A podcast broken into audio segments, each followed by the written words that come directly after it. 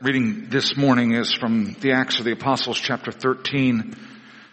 I'm going to read verses 42 through 52. You can find the, the words in the um, ESV translation in, in your bulletins. Hear the word of God.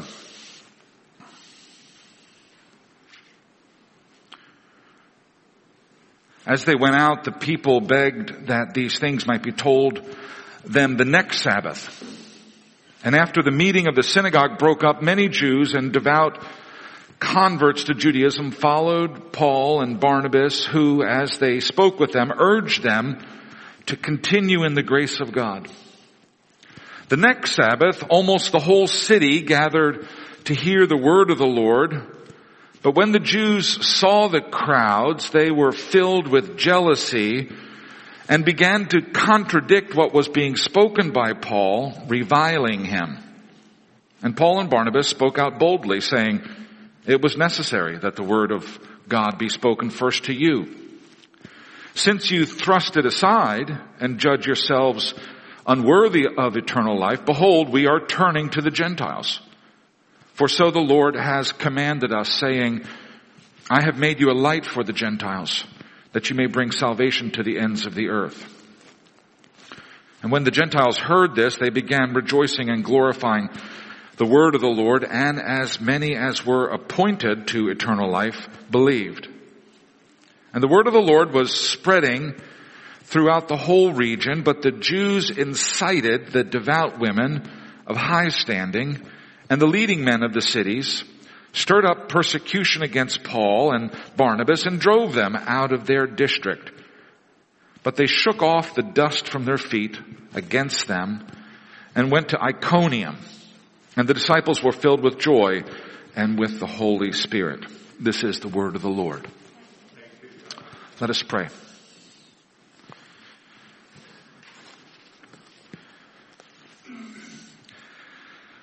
Father God, we ask that you would uh, speak a word to us this morning. We thank you for these testimonies of, of your dealings with your people in times past. We ask that uh, these ancient words would come to life for us today. And Lord, I pray that the words of my mouth and the meditation of all of our hearts would be acceptable in your sight, for you are our rock and our redeemer. Amen. Amen. Um, so let me just throw out four uh, basic truths that I'm going to be lifting up uh, in this sermon just to alert you uh, to, to, what's coming down the pike, and then uh, we'll take a little uh, closer look at the uh, at both the text in Acts chapter three and also our reading from Isaiah. So here are four points I want us to capture this morning. First, almost all church fights are about human power and control and not about God's truth. Almost all church fights are about human power and control and not about God's truth. Number two, God's truth will provoke either anger or joy. God's truth will provoke either anger or joy. Number three, the people of God are a covenant community, but God's plan of salvation reaches beyond that community. And number four, the day of salvation is today. So four points I'd like to lift up to you uh, this morning as we take a, a closer look uh, in, in, our text. Uh, back there on that uh, music stand where the bulletins are, there's also uh, the text in the easy reading version, which is a, a translation that I've been attracted to lately. Uh, it, it, didn't land in the main bulletin, and so I then went back and uh, revised my notes to go according to uh, the ESV, which is our Pew Bibles. Uh, but that translation is back there for you, and I probably will use it next week. It's a, I find it a very plain speaking uh, translation that uh, people have a, a, an easy time uh, wrapping their minds around. So let's take a look at this passage. You can open your uh, Bibles to Acts chapter 13, or you can uh, have it there open uh, for you in your bulletins. We read in verse 42, as they, this would be Paul and Barnabas and maybe some companions as they, Paul and Barnabas went out of the synagogue. You remember that they are in a city called Antioch Pisidia. Alright? Now there are two Antiochs, which is a little bit confusing.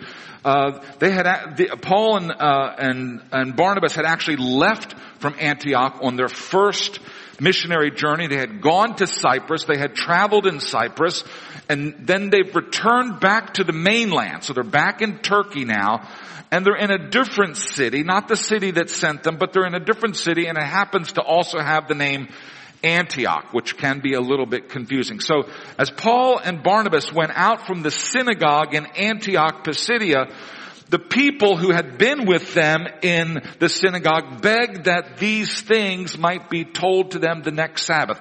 Last week we worked through the sermon that Paul delivered in uh, in the synagogue there in Antioch. Uh, Paul and, and, Barnabas have shown up. They're visitors in the city. Uh, they've gone to the regular worship service at the local synagogue. Uh, the Torah has been read. The prophets have been read. And Paul has been invited to come forward uh, to give a word of exhortation. And he does give a word of exhortation.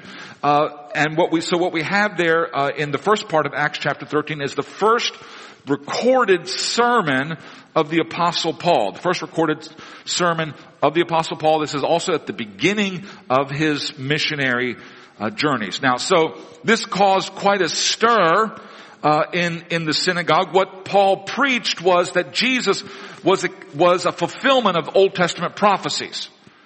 Paul is, was simply illuminating the truth that lay present the whole time there in the Old Testament about the Messiah, about the Messiah that was to come, about the Messiah who was the fulfillment of the promises to King David and who would rule on the throne of King David and showing that this man that the prophets had looked forward to in fact was Jesus of Nazareth whom they would have heard about who was executed there in Palestine about 10 years earlier. Alright? So, they begged them to come back the next Sabbath. Verse 43, and after the meeting of the synagogue broke up, many Jews and devout converts to Judaism followed Paul and Barnabas. So what you see here is really the beginning of discipleship. To be a follower of Jesus is to follow him around day by day. There's the implication here that Paul and Barnabas leave the synagogue, they leave the place of public worship, and they spend the rest of the week with these people. Maybe they were invited into their house, maybe they uh, uh, ate meals together. But what, what we recognize here is, is that there's an ongoing conversation outside of the context of public worship between the apostle and these people who are becoming disciples of Christ. Now one of the things that we have focused on here in this church is, is that there are two elements of our Christian walk. One is to be in worship on Sunday. Alright? We, the Sabbath comes once a week. We gather for worship. We worship Almighty God corporately. It's uh, part of being this uh, royal priesthood, uh, and we have the church has been created to give uh, worship to God on a regular basis, which is what we do here. Point number one. Point number two is, but then we gather in each other's houses through the course of the week. This is what we do in our small group Bible studies. The discipleship goes on outside of this room. If you're only being fed here in this room, you're on a starvation diet. Okay, everybody who's in this church needs to be plugged into at least one small group Bible study. Some of you are plugged into two and three, which is great. Alright? Uh, by the way, the men's prayer breakfast fired back up. Yesterday we met uh, in the Boyer. We met socially distanced. We we had a, we it was BYOB, bring your own breakfast, which was a kind of a weird anti-social breakfast, but that's the best we could do in the time of COVID. But so we we all came in with our Dunkin' Donuts stuff, uh, and and we were able to look at the Word of God together. We need to be in those kinds of small groups with one another. It's great that you're in worship on Sunday morning, but during the course of the week, you need to be finding uh, that kind of companionship and that kind of fellowship. And we see that going on here. Paul and Barnabas leave the place of public worship, but the conversation is still going on. Many Jews and devout converts to Judaism followed Paul and Barnabas, who as they spoke with them, urged them to continue in the grace of God. That's the, that's the discipleship. Okay.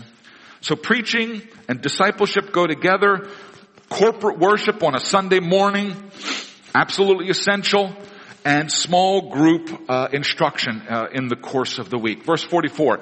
The next Sabbath, almost the whole city gathered to hear the word of the Lord. Well, a couple of things I want you to notice here. Notice that phrase, gathered to hear the word of the Lord. Now in this case, they're not talking about the Torah and the prophets which of course would have been read in the synagogue every, uh, every Sabbath day. What they're referring to here is the preaching of Paul. We see the recognition in scripture that the preaching of Paul is scripture. The preaching of Paul is the word of the Lord. The next Sabbath, almost the whole city gathered to hear Paul preach, which is being called here the word of the Lord. But when the Jews saw the crowds, they were filled with jealousy and began to contradict what was spoken by Paul, reviling him. One of the things that you'll discover uh, in church life is, is that there can be jealousies and contention in the life of the church. The church is uh, is still undergoing sanctification.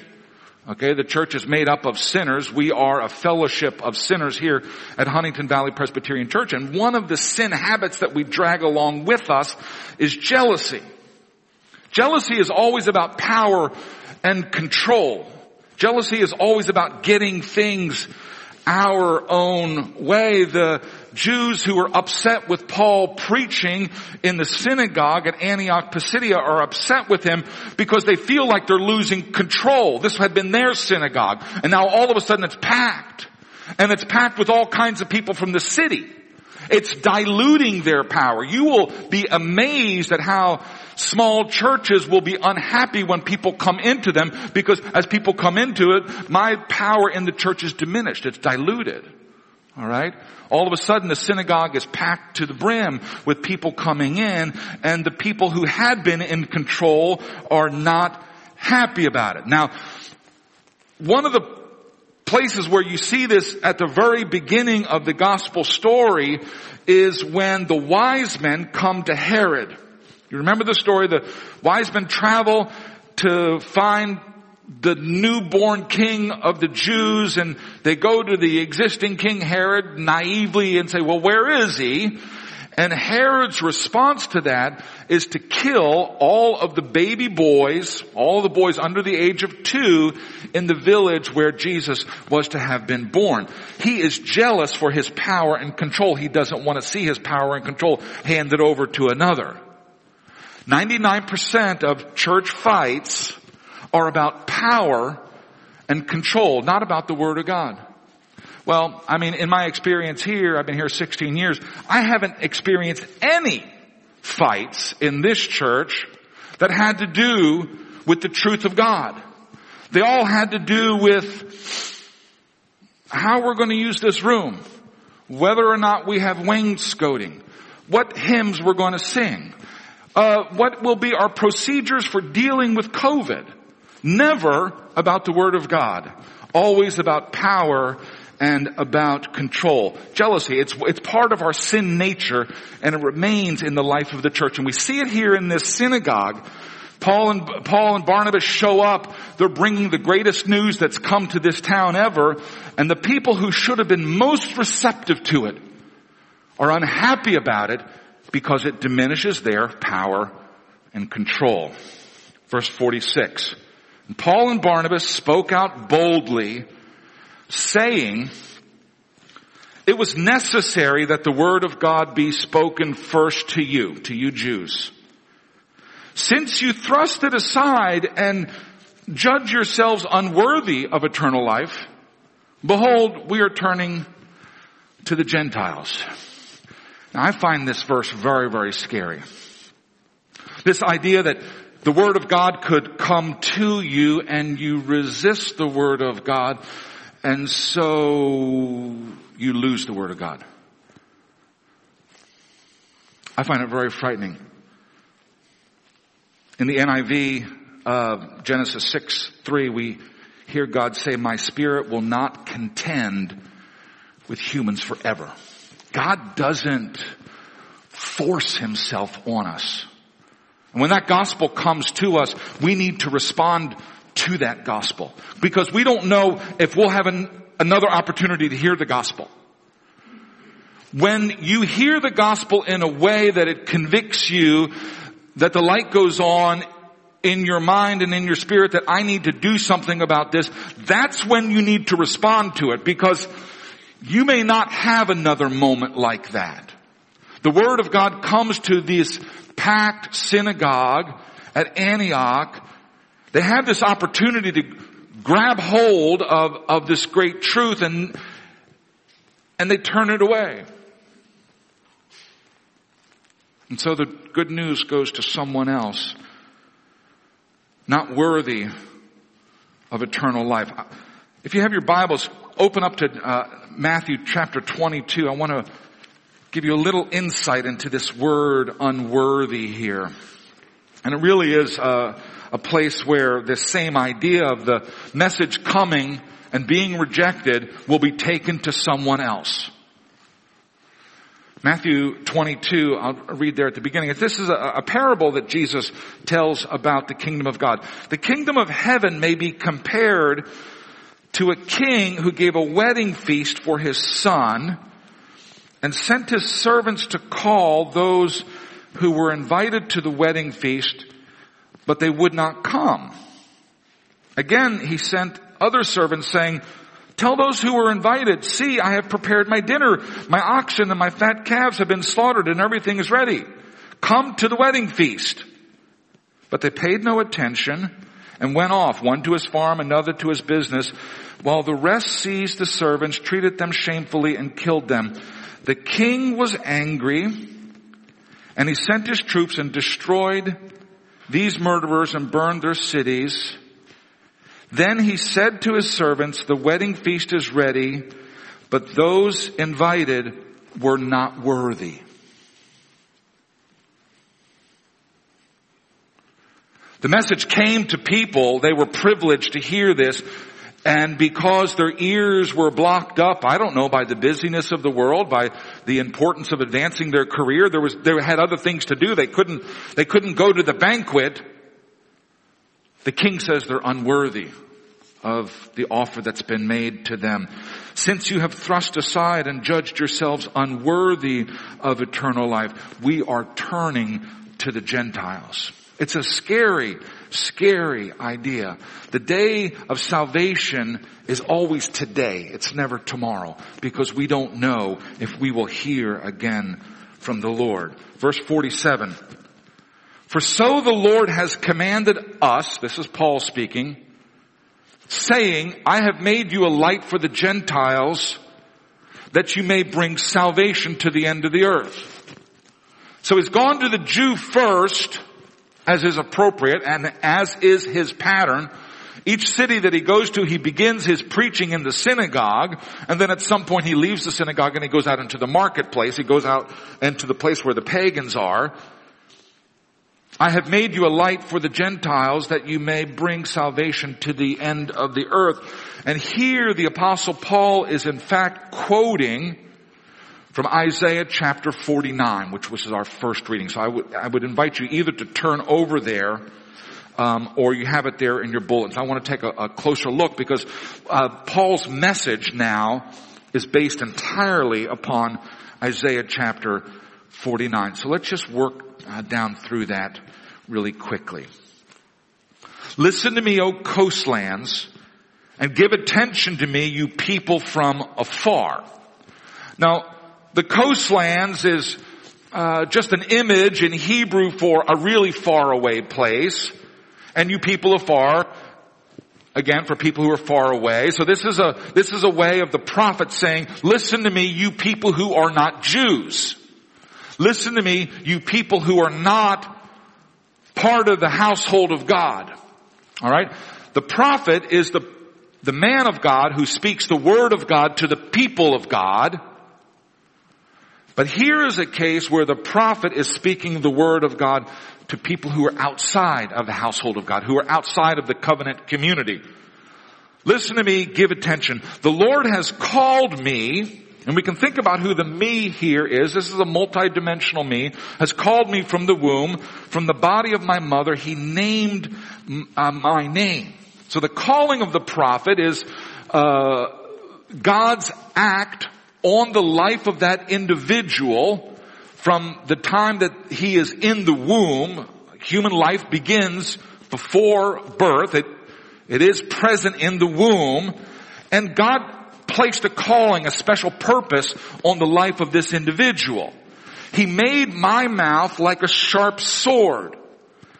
In the shadow of his hand he hid me. He made me a polished arrow in his quiver he hid me.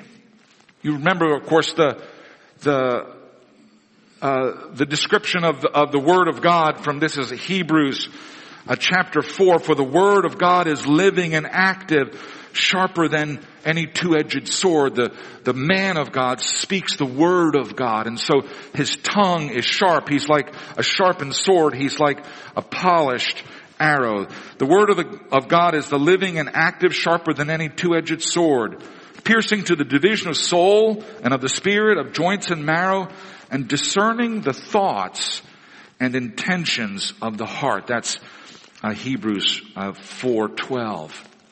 Okay, so this is the calling of this individual that he's going to be this one who speaks in this way. And then in verse 3, and he, God said to me, you are my servant Israel in whom I will be glorified. Now, it's, it's Isaiah who's speaking here, but he names his name here as Israel, which could be the whole people of God. We'll see how this prophecy is in fact pointing very specifically to Jesus and then the apostle Paul picks up on it and says, this doesn't only apply to Jesus, it also applies to the apostles who follow from Jesus. Verse 4, but I said, I've labored in vain.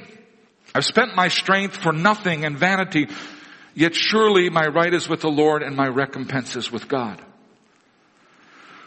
It's a regular complaint among the prophets in the Old Testament that they're talking but nobody's listening. If they're lucky, sometimes they listen and they kill them, right? Okay, and so there's this despair here on the part of the prophet. He's been ordained by God to bring the word of God to the people of God, but he feels like it, all of his work has been for naught. It didn't, it didn't produce anything. I, I used all of my strength and nothing resulted. And so my only hope is to just trust that God will give me my fair return. Even though I can't see it with my eye. I've labored in vain. Surely my right is with the Lord. Then in verse five, and the Lord says, he who formed me from the womb to be his servant, to Jacob, bring him back to bring Jacob back to him and that Israel might be gathered to him. So all of you know the, the kind of the rhythm of the Old Testament of God calling a special people to himself, God blessing them and endowing them with the word of God and with kings and with uh, right worship, and then going astray. Okay? They're the people of God, And they have these special privileges, these covenant privileges. Okay, a covenant is the uh, is the contract that God makes with His people, and the covenant community involves not just us but our children. So all of the descendants of of Abraham are bound up within the covenant. God calls Abraham, but in Abraham, God also calls the children of Abraham. And the pattern throughout the Old Testament is is that they wander away. And so the prophets are then sent out to round them up. Come back, come back. If you read through the prophets, so the first five books, you have the Torah, you have the, the Word of God, the law of God given to the people of God. And then in the, in the prophets, you have the prophets who are the preachers to the nation, who are constantly preaching the Torah and saying, here's what God wants us to do. Come on back. Let's, let's get back to where we belong. Here's what you're doing. Here's what the Word of God says. Let's get these things in line. Okay, this is the, the role of the prophet is to call the people of God back to God, to bring Jacob back to God, to bring Israel, to gather Israel to Him. Two names for uh, the descendants uh, of Abraham, Jacob and Israel. Okay, so one of the primary functions of the prophet is to be endlessly gathering the people of God, the covenant people of God. Okay? Those are the people who are committed to the life of God and their children. We recognize that God's promises are to us and to our children. These are the members of the covenant. And we, like sheep, are always wandering away, and so the function of the church and the function of the prophets in the church is to be constantly gathering people back who were, who are part of the covenant community. I think one of the things that we have to think about is who is part of our covenant community who's wandered away. A lot of us have people in our lives who were raised in the church, but who are not in the church. They've had all of the special privileges and blessings of being descendants of Abraham. They're like those people in the synagogue. They, they've received the, the word of God. They've heard it since they were young. They were raised in the faith. Maybe they professed faith at some point. Where are they? What's become of them? It's part of the work of the church to never lose sight of these people and to continue to contend for them. Now God says He won't contend forever. My life isn't forever, but as long as I'm alive, I'm going to continue to contend for those souls. Okay? People who were part of the covenant community, who have wandered off from the covenant community. That's Isaiah's primary calling not his largest calling, but his first calling to bring Jacob back, to gather Israel. Okay, that's in, in, the, in verse 5. Let me continue in verse 5. For I am honored in the eyes of the Lord, and God has become my strength. He says, now I'm in verse 6, he says, God says, it is too light a thing that you should be my servant to raise up the tribes of Jacob and to bring back the preserved of Israel. There's a new instruction here. God is saying to the prophet, He'll also be saying to Jesus, He'll also be saying to the church, to the apostles, that it's not enough that your job would be to round up the tribes, to, to round up the covenant community. It's great when the church takes care of its own. It's great when we've got Sunday school programs and we're raising our kids in the nurture and the admonition of the Lord. It's great when we keep that covenant community together, but it's not everything. And in fact, God here says it's too light a thing. Let's press on in verse 6. I will make you a light for the nations. Well, nations is just code for unsaved people. Nations is just code for all those who are not in the church. This is code for non-Jews. There's Jews and then there's the nations. Okay? I will make you a light to the nation. It's too light of a thing that you're just going to take care of your own. It's too light of a thing for the church just to take care of the church. I'm going to make you a light to the nations. I'm going to allow you to bring His salvation, God's salvation to the ends of the earth. This is the grand calling of the prophet and of the church. Yes, the church must take care of its own. Yes, the church needs to fret over the children of the covenant community. But you know what? There's even something bigger that's going on here. Alright? And that is bringing the light of Christ to the ends of the earth. Now let's go back to our Acts passage. This is the verse that the apostle Paul quotes in reference to himself.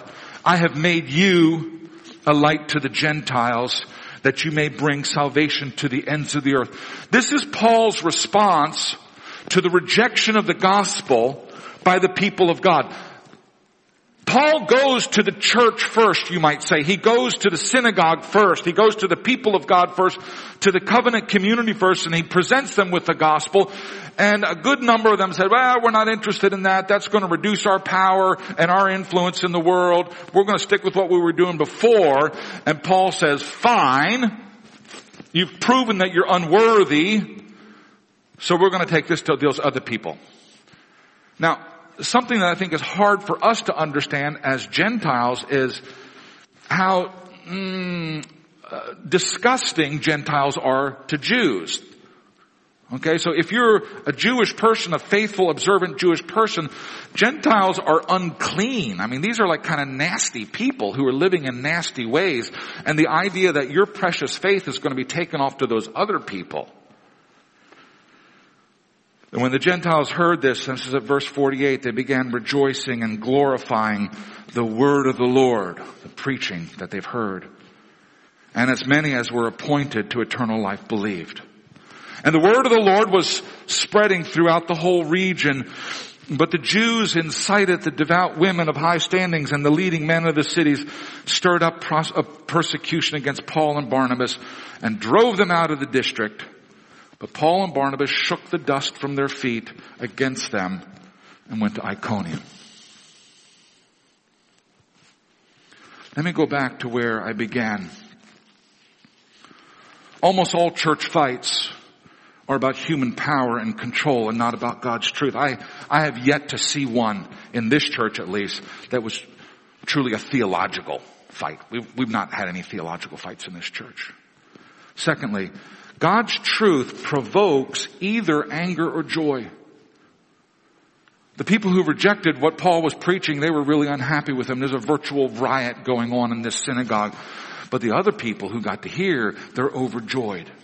Number three, the people of God are a covenant community. They're born into certain promises, but God's plan of salvation goes beyond that community. Thanks be to God if you had Christian parents but you know what? The, the good news is also for people who didn't have Christian parents. Okay, they're, they're invited into the community too. And finally, the day of salvation is today. We never know when God will stop calling us. It is a process by which God draws us to himself the lights begin to go on and we begin to realize we have a problem, but we're required to respond to the gospel, to choose Christ, to admit our need for Christ. And some people get stuck at that point. They realize there's a problem here. They realize that their lives are out of sorts, but they're not willing to take that humbling step of saying, you know, God, I can't do this. I really need your help. The danger is that God will just move on and stop calling them. Okay? So if you're in that place where you understand your need for Christ, you understand Christ's love for you, you understand that you are a fallen sinner in need of a Savior, but haven't chosen Him yet, I encourage you to do that while you can, because you don't know when that door will close. Today is always the day of salvation. Let us pray. Father God, we honor you and, adore you and we thank you for Brother Paul's preaching in that synagogue and we thank you that some people came to know you. Lord, we thank you that uh, your word is true, that you've preserved it for us. Lord, I pray that you give us ears to hear and wills that are able to respond to your call in our lives. I pray this in Jesus' name. Amen.